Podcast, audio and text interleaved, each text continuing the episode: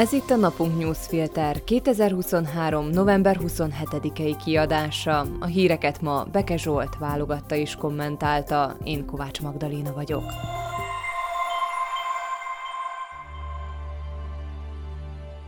Adj hangot a szlovákiai magyaroknak. A napunk a független és minőségi újságírás fóruma, amelynek szüksége van olvasói támogatására. Mi eljutatjuk a legfontosabb szlovákiai magyar történeteket az országos nyilvánossághoz is. Kérjük csatlakoz adományozóinkhoz a napunk.sk per 2024 címen. Köszönjük! Mai témáink Karsai Dániel kiharcolná az eutanázia jogát a magyar állampolgároknak. A szlovák Janusz most egyszínű, egyfelől Sutályestok, másfelől Zsilinka arcát mutatja. A szövetség támogatói tábora Gyimesi nélkül is nő. A halál csak az élet egy fázisa, szokták mondogatni az emberek, bár a születésről nem dönthetünk, illetve életünk első évei is múló öntudatlanságban telnek, egy ponton átvesszük az irányítást az életünk felett a lehetőségeinkhez mérten. Ezeknek a lehetőségeknek nagyon széles a skálája. Több oldalról a szociológusok is mérik társadalmi vonatkozásait, például társadalmi mobilitás, mély szegénység, de egyéb területek is közrejátszanak ebben, mindenek előtt a jog, de témánk szempontjából a testi és lelki betegségeket emelhetjük ki. Mi értelme lehet annak az életnek, amely szenvedésbe zár, amikor egy testi vagy lelki betegségből nincs gyógyulás, csak a lassú halál vár? Mikor nincs kiút, objektív szempontokból, Hétfőn kezdődik Karsai Dániel kétnapos pere a Strasburgi Emberi Jogok Európai Bíróságán.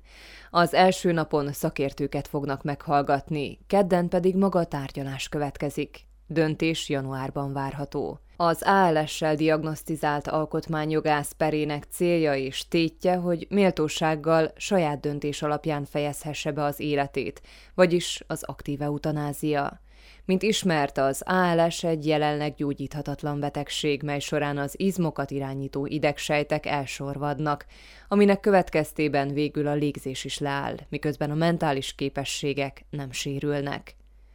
A magyar kormány ellenkérelmet nyújtott be a Strasburgi Bíróságnak, melyben azt kéri, hogy a bíróság nyilvánítsa elfogadhatatlannak az alkotmányjogász eutanáziára vonatkozó kérelmét azzal érvel, hogy nem sérülnek karsai alkotmányos jogai, a passzív eutanázia, vagyis az életet fenntartó beavatkozások elutasítása lehetséges Magyarországon.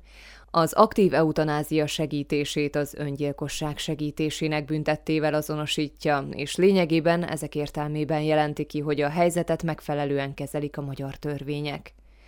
A magyar állam hivatkozik a Priti kontra Egyesült Királyság 2002-es ügyére is azzal, hogy ez az ügy már válaszolt karsai kérdéseire is.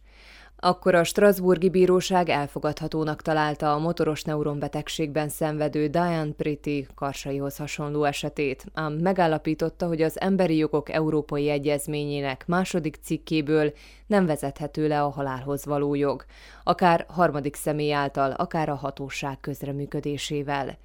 A kormány álláspontja szerint azóta az európai jogi környezet nem változott sokat.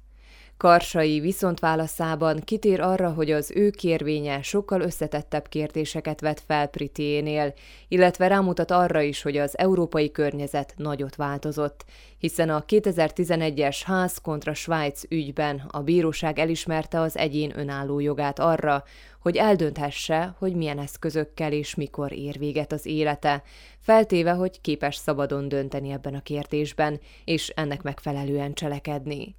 Az európai legfelsőbb bíróságok pedig egyre több esetben találják úgy, hogy az öngyilkosságban való segítségnyújtás kriminalizálása alkotmányellenes. Érdemes tehát újra gondolni a témát még egyszer, hiszen nem pusztán orvosi és jogi problémáról van szó, hanem kulturális kérdésről is, s ilyen értelemben nem véletlen a magyar kormány reakciója sem a problémára, illetve a reakció jellege sem.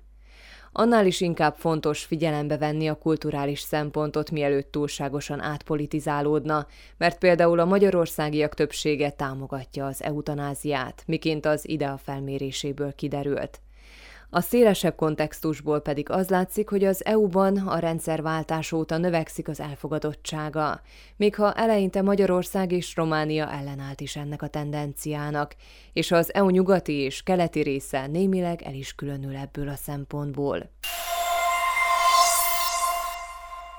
Ha valaki képet szeretne alkotni arról, hogy milyen a bűnüldözés és az igazságszolgáltatás helyzete Szlovákiában, annak azt mondhatnánk, elég két ember történetére odafigyelni. Az egyik Matús Sute Estok belügyminiszter, a másik pedig Maros Zsilinka főügyész. Sute Estok munkásságát a tárcája élén egy sor csetlés-botlás kíséri. Az egyik következik a másikból. Kinevezése óta egymást érik az erős kijelentések, illetve a miattuk elmormogott bocsánatkérések ugyanígy az elhamarkodott intézkedések, illetve azok überelése a nyomukban felhorgat indulat által fűtve, és persze felvillan néhány magabiztosnak szánt mosoly is. Ma Sutályestok feljelentést tett a főügyészségen, mert a feltételezése szerint az erre szakosodott hivatal nem a törvénynek megfelelően adta meg a védett bejelentői státuszt. Sőt, visszaélt hatalmával – Mindez azután történt, hogy Sutályestok feltehetően visszaélt hatalmával, és törvényt sértett a védett bejelentői státuszt élvező rendőrök elbocsátásakor. De még az is megelőzte ezt a feljelentést, hogy a politikai büntetteket vizsgáló, a rendőrháború során megvádolt Csurilla csoport elküldése után kijelentette, hogy aki a törvény ellen vét, annak viselni kell a következményeit, majd további védelem alatt álló rendőröket küldött el. Mivel a belügyminiszter feltehetően törvényt sértett, más választása nem maradt, mint hogy megvádolja azt, aki miatt felmerül vele szemben a törvénysértés. Teljesen természetes és érthető, hogy ilyen indulatok mellett nem gondolhat arra, már hogy is, hogy kijelentésével összhangban vállalja a tettei következményét és lemondjon. Szorul a hurok Maros Zsilinka főügyész körül, Mondhatnánk, ha nem tudnánk, hogy mennyit segített a 363-as paragrafus használatával a szmer közeli embereknek. Illetve szorulna akkor is, ha például a rendőrség mégiscsak jól működne, és a főemberei közt, konkrétan a belső ellenőrzés vezetésében nem ülne olyan ember, akinek szintén segített, kérvényezés nélkül is ezzel a paragrafussal. Zsilinkával kapcsolatban ugyanis már másodszor merül fel az, hogy összeköttetésben volt Peter Kost vállalkozóval, akiről viszont így egyre inkább az a kép alakul ki, hogy nagyban hozzájárult az utóbbi évek nagy rendőrségi játszmáihoz. Tavasszal a rendőrséggel együttműködő vádlott Peter Petrov vallott arról, hogy az immár elítélt Jan Kaljavski ex-rendőr a jelenlétében beszélt Kossal arról, hogy már nem lehet őt megmenteni, és hogy erről egyeztetett Zsilinkával is. A főügyész erre nem reagált. Most az Actuality.sk számolt be arról, hogy a Kajauszki közreműködésével megvádolt Csurilla arról vallott, hogy a nyomozás során dokumentálták Kost és Zsilinka kapcsolatát. A főügyész nem kíván nyilatkozni a témában. Már csak azt nehéz eldönteni, hogy van-e ennél a két vezetőbeosztású embernél tükör, és általa keletkezik-e a homály, vagy Szlovákiában nincs se tükör, se homály. Vasárnap a Markíza televízió Nátyelo műsorában nyilvánosságra hozták a fókuszügynökség közvéleménykutatásának eredményeit az aktuális pártpreferenciákról. Nincs messze a választás, nem is változtak sokat az értékek. Ebből az is következik, hogy 2023-ban nem valósult meg Szlovákiában az, ami választások után megszokott, mégpedig, hogy a nyertesek preferenciái számottevően megnövekednek. Bár kicsit nőtt a támogatottsága, a Smert egy százalékponttal sem választanák meg többen most, mint szeptember végén. Mindössze egy szubjektumnak sikerült elmozdulnia egy százalékpontot meghaladóan. Ez pedig Igor Matovics mozgalma, a Keresztény Unió és a Zalugyi alkotta koalíció, amelynek támogatottsága majd két és fél százalékpontot csökkent. A kismértékű változások két jelentősebb elmozdulást jelentenek, még ha mindez így a választást követően már eső után köpönyeg, de a közelgő választások előtt ugyanakkor nem lebecsülendő. Mind a két esetben kis erősödésről van szó, aminek köszönhetően két párt most bekerült volna a parlamentbe, a Republika és a Szövetség. A Republika támogatottsága szeptember végi 4,75 százalékról 5,3% ra nőtt. Vagyis Uhrik ott lehetne a kormánykoalícióban, még inkább jobbra tolva azt. S ha hozzávesszük, hogy a szélsőjobbos pártok mind erősödtek kicsit, Kotlebáik és az SNS is, valamint a velük sok kérdésben egyetértő bár baloldali Smer szintén, illetve szatellitpártja a Hlász is. Azt láthatjuk, hogy kedvezőtlen tendencia van kialakulóban a jobboldali jobb-közép szlovák pártok számára. A szövetség a fókusz adatai szerint épp elérte volna az 5%-ot, amivel megvalósult volna minden szövetkezet magyar álma, és még néhányi azon is túl. Ez az adat azonban fontos most a párt számára, hiszen nem csak azt jelzi, hogy a közelgő EU-s választás során van esélyük képviselőt juttatni az Európai Parlamentbe, aminek valószínűleg Berényi József örül a leginkább, hanem hogy az emberek ott maradtak mögöttük a választási kudarc ellenére is. Történt ez úgy, hogy Gyimesi György a választás óta végig távol állt a pártól. A szlovák szavazókkal foglalkozott nagyobb mértékben, és ha magyarul szólt, leginkább szapolta a szövetséget. Ezek után kérdés, hogy az egykori Olanós immár sokadjára megint stratégiát, arcot vált-e, ahogy az is, hogy kinek van nagyobb szüksége a másikra, a szövetségnek Gyimesire, vagy Gyimesinek a szövetségre. Hírek egy mondatban. Letette esküjét a Mateusz Morawiecki vezette új lengyel kormány. Várhatóan azonban decemberben be is fejezi működését, mivel a szemben nincs meg a kormány gerincét adó pisznek a többsége. A szuverenitásvédelmi törvénycsomag elutasítására szólította fel a Magyar Országgyűlést az Európa Tanács.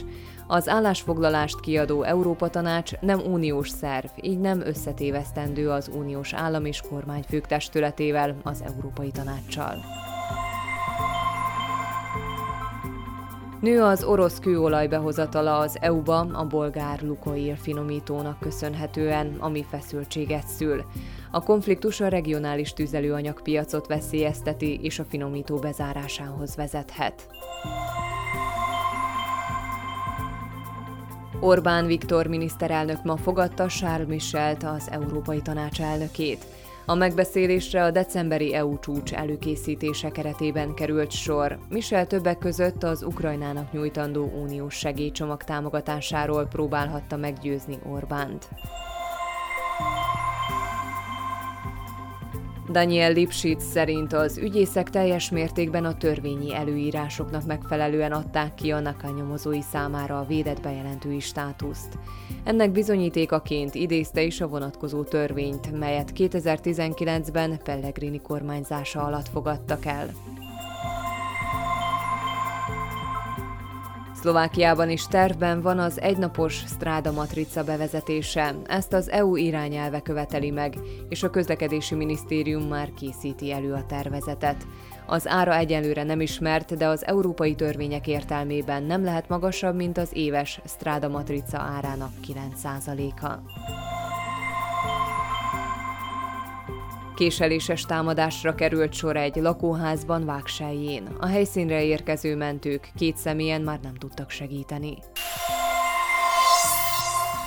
A mai napunk newsfilter híreit válogatta és kommentálta Beke Zsolt. Én Kovács Magdaléna vagyok. A viszonthallásra holnap.